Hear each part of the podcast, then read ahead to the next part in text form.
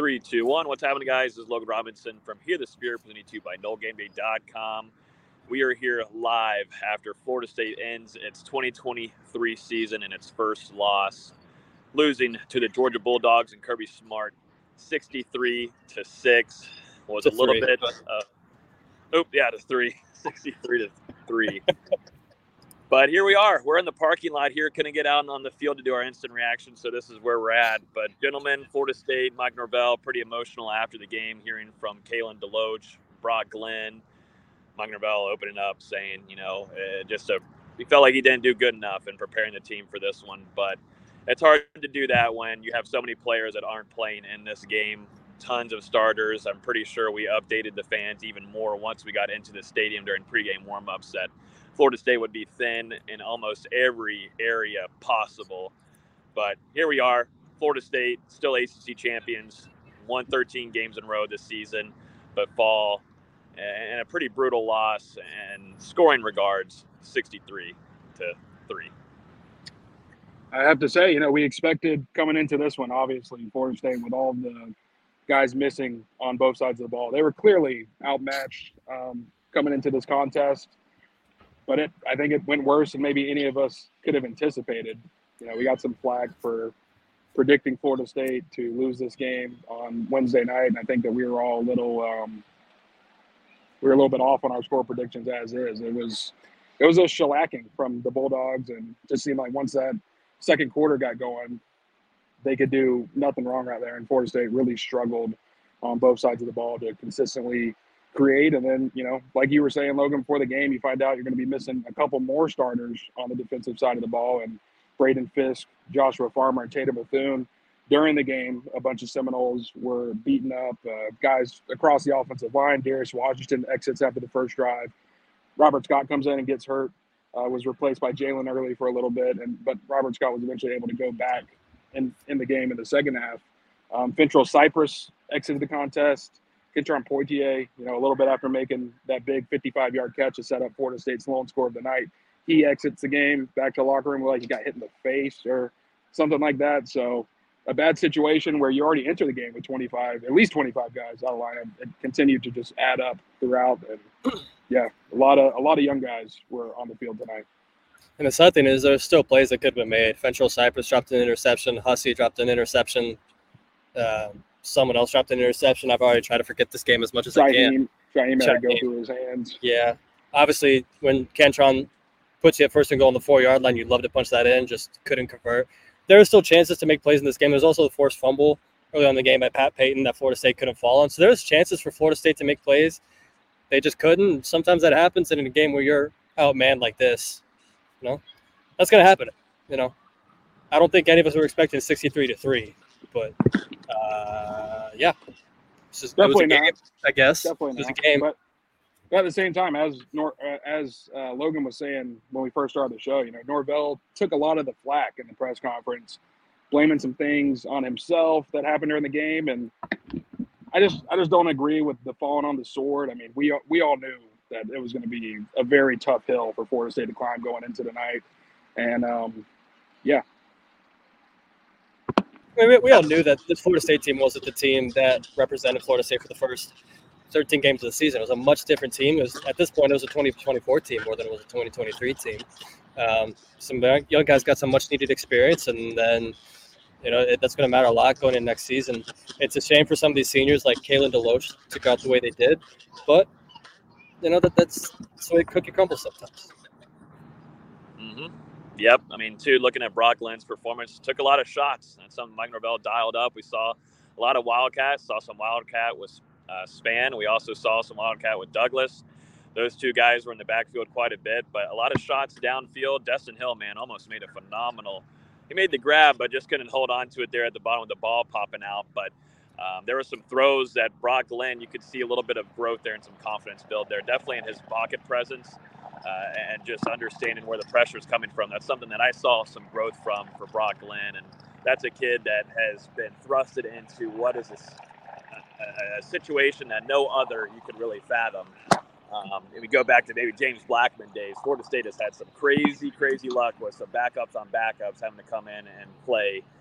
and some big circumstances. But to me, it's just the little things that you got to take out of some positives, try to take the positives out of what potentially, you know, is a historic loss, but a really, really tough situation for Florida State when you lose 63-3. And Mike Norvell was talking about it after the game. There were some guys injured. There was opt-outs. There was guys transferred. There was guys out there that are already in the transfer portal that we actually saw out onto the field, like a guy like Malcolm Ray in the defensive tackle room. Just all over the place. Florida State did as much as they could with what they had on the field and on traveling here. Yeah, I thought Brock Glenn, you know, by all means, it wasn't perfect, and he had some up and down moments, but his progression tonight, a little bit of a silver lining coming out of this game. Because I think we can all remember that ACC championship against Louisville where Florida State ended up punting 9 times. It was ugly out there for the majority of the night. Brock Glenn just 8 out of 21 for, I believe, about 50 yards. And Florida State, as they did tonight, you know, turned to the Wildcats some and had a bunch of success in the ACC championship. And that was the real way that they were able to defeat Louisville. And, you know, Brock Glenn checking down a lot of passes, didn't have great pocket presence in that game. And then you come into tonight, you know, he's moving around a little bit in the pocket, stepping up, avoiding some defenders, obviously took some hits, as you noted, Logan. But you see him putting the ball downfield instead of just checking down, taking the short play.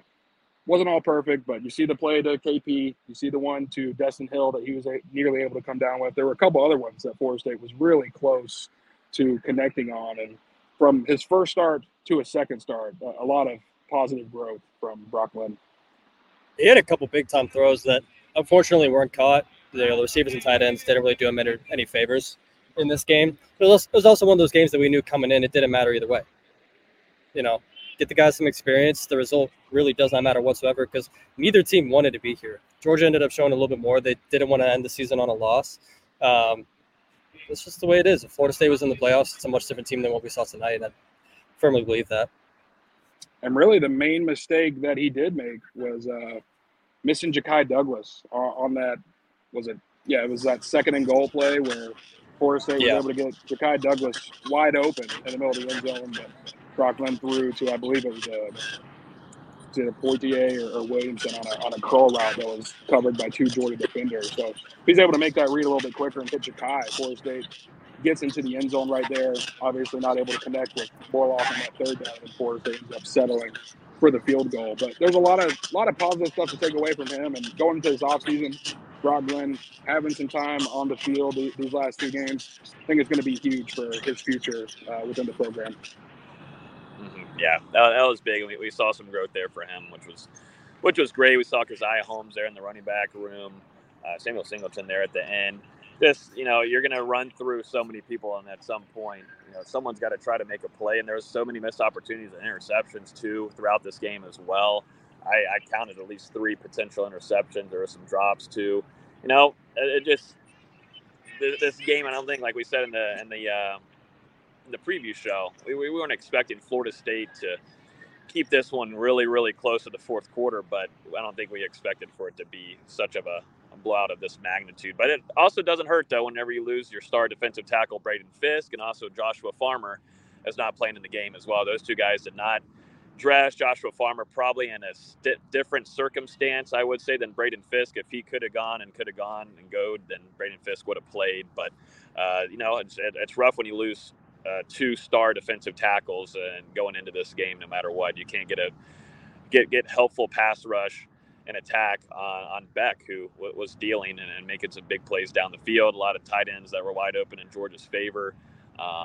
Yeah, I mean, you can't really do analysis and full critiques on this game, and that's not what we're going to do. But it was great hearing from Kalen Deloach after the game because he was extremely emotional on the sideline. We saw him come off and Mike Norvell give him a hug, and then later on him and Coach JP sharing a hug, and tears were falling down his face. And just hearing him after the game in the press conference, him going through, making sure the reporter knew that he was here for 5 years, the journey that he began on with Mike Norvell, the staff, and seeing where this program is, has been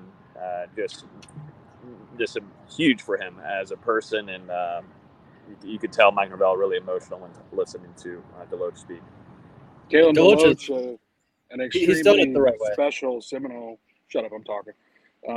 His career in Tallahassee, I mean, just the epitome of growth, you know, to see where he's gone from 2019 when he first arrived in Tallahassee to now in 2023 where he's departing the program as one of the best players on that defense, a key voice in the locker room.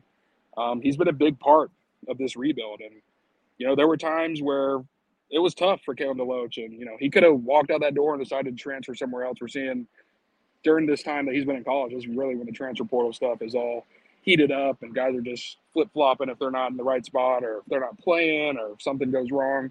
Kalen Deloach stuck with it, kept fighting, and, man, I mean, to see what he's turned himself into, just a really, really impressive and a tribute to the kind of guy that he is on and off the field. And, you know, Florida State fans going to be rooting for this guy as he makes the transition to the next level.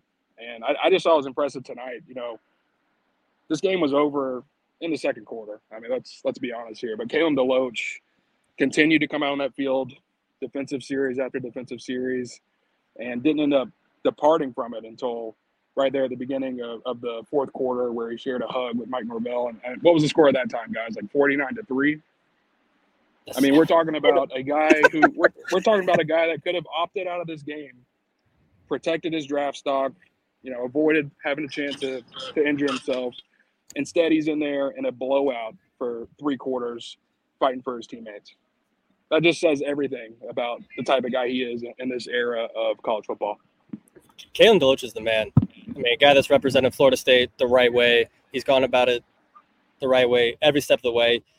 Came in as an unheralded recruit, worked his way up, and was, you know, arguably the MVP of this defense, one of the best players in the ACC by the time he graduated. He's a special player, and it's going to be weird not seeing four roaming sideline to sideline next year with a much different team next year. This is going to be far from the same team. And, you know, there's some other guys that would have liked to see play that didn't play because of injury, like Farmer and Fiske. You know, those are guys that are very talented, but, you know, Farmer had hand surgery. Fiske has been dealing with injuries all year.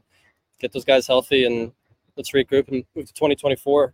With Fiske, he'll be in the NFL. He's earned himself a paycheck. We talked about it after the ACC championship game. I mean, he absolutely dominated that game, and really boosted his draft stock. It's going to be really, really fun to see him play in the NFL. And then hopefully Josh Farmer, he looks forward to taking over some offensive lines with Darrell Jackson next year. Got to hope that he's here. That's the first thing that I think have to do. That now they've really got to work on the retention, which they did a good job of last year. And that's why Florida State got to this point. And this was all to reach the playoffs, but that doesn't go in their favor. And you can tell Mike Norvell is pretty not happy about that after this game. And, you know, Florida State's got to do a better job. They've got to do a job of recruiting guys like Kalen Deloach. And they're rare. They're very rare to find. But I think Florida State can do good and get on the recruiting trail to find guys like that. And we'll see what ends up happening. But we probably just got a few more minutes here before the police kick us off of out of our parking lot here. But, gentlemen, 13-1, some just saying 13-0. They did what they needed to do.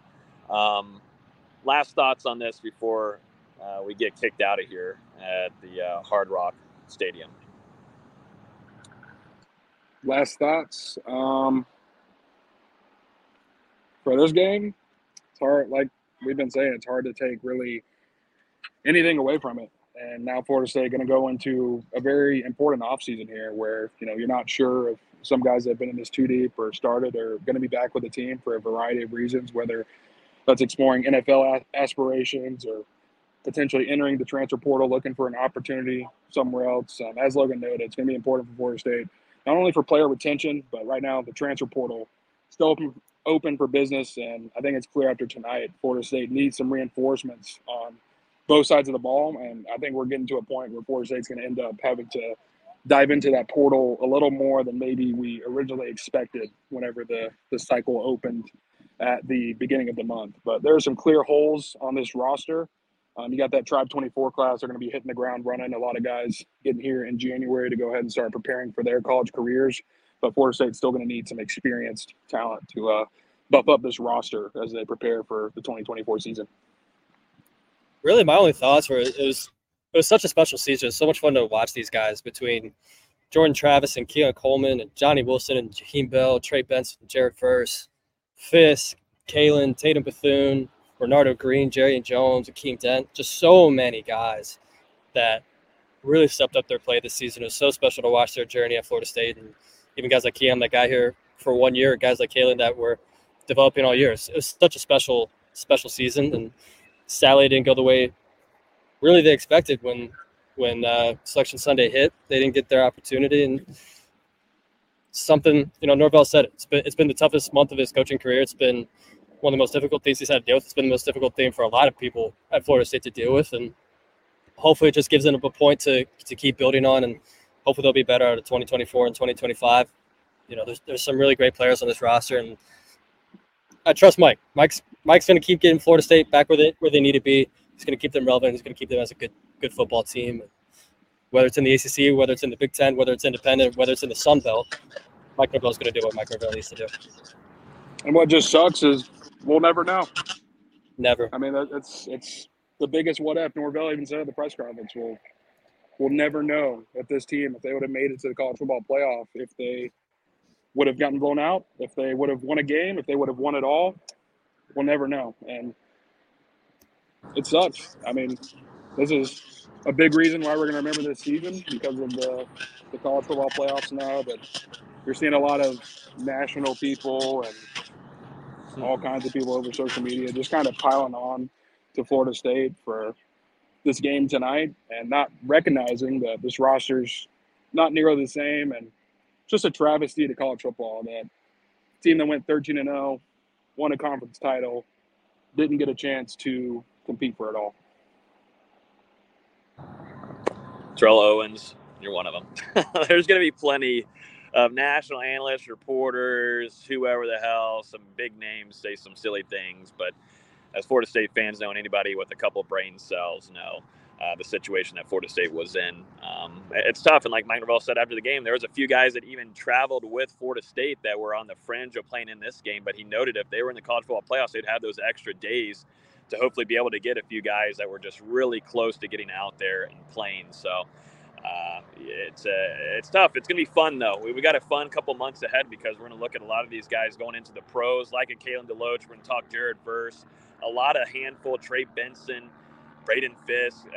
It's going to be a fun postseason to cover whenever Florida State goes into the NFL Combine, and then we get ready to cover the NFL Draft. A big bunch of Noles are heading into the league, so looking forward to doing that. But yeah, I think that's going to wrap it up from here.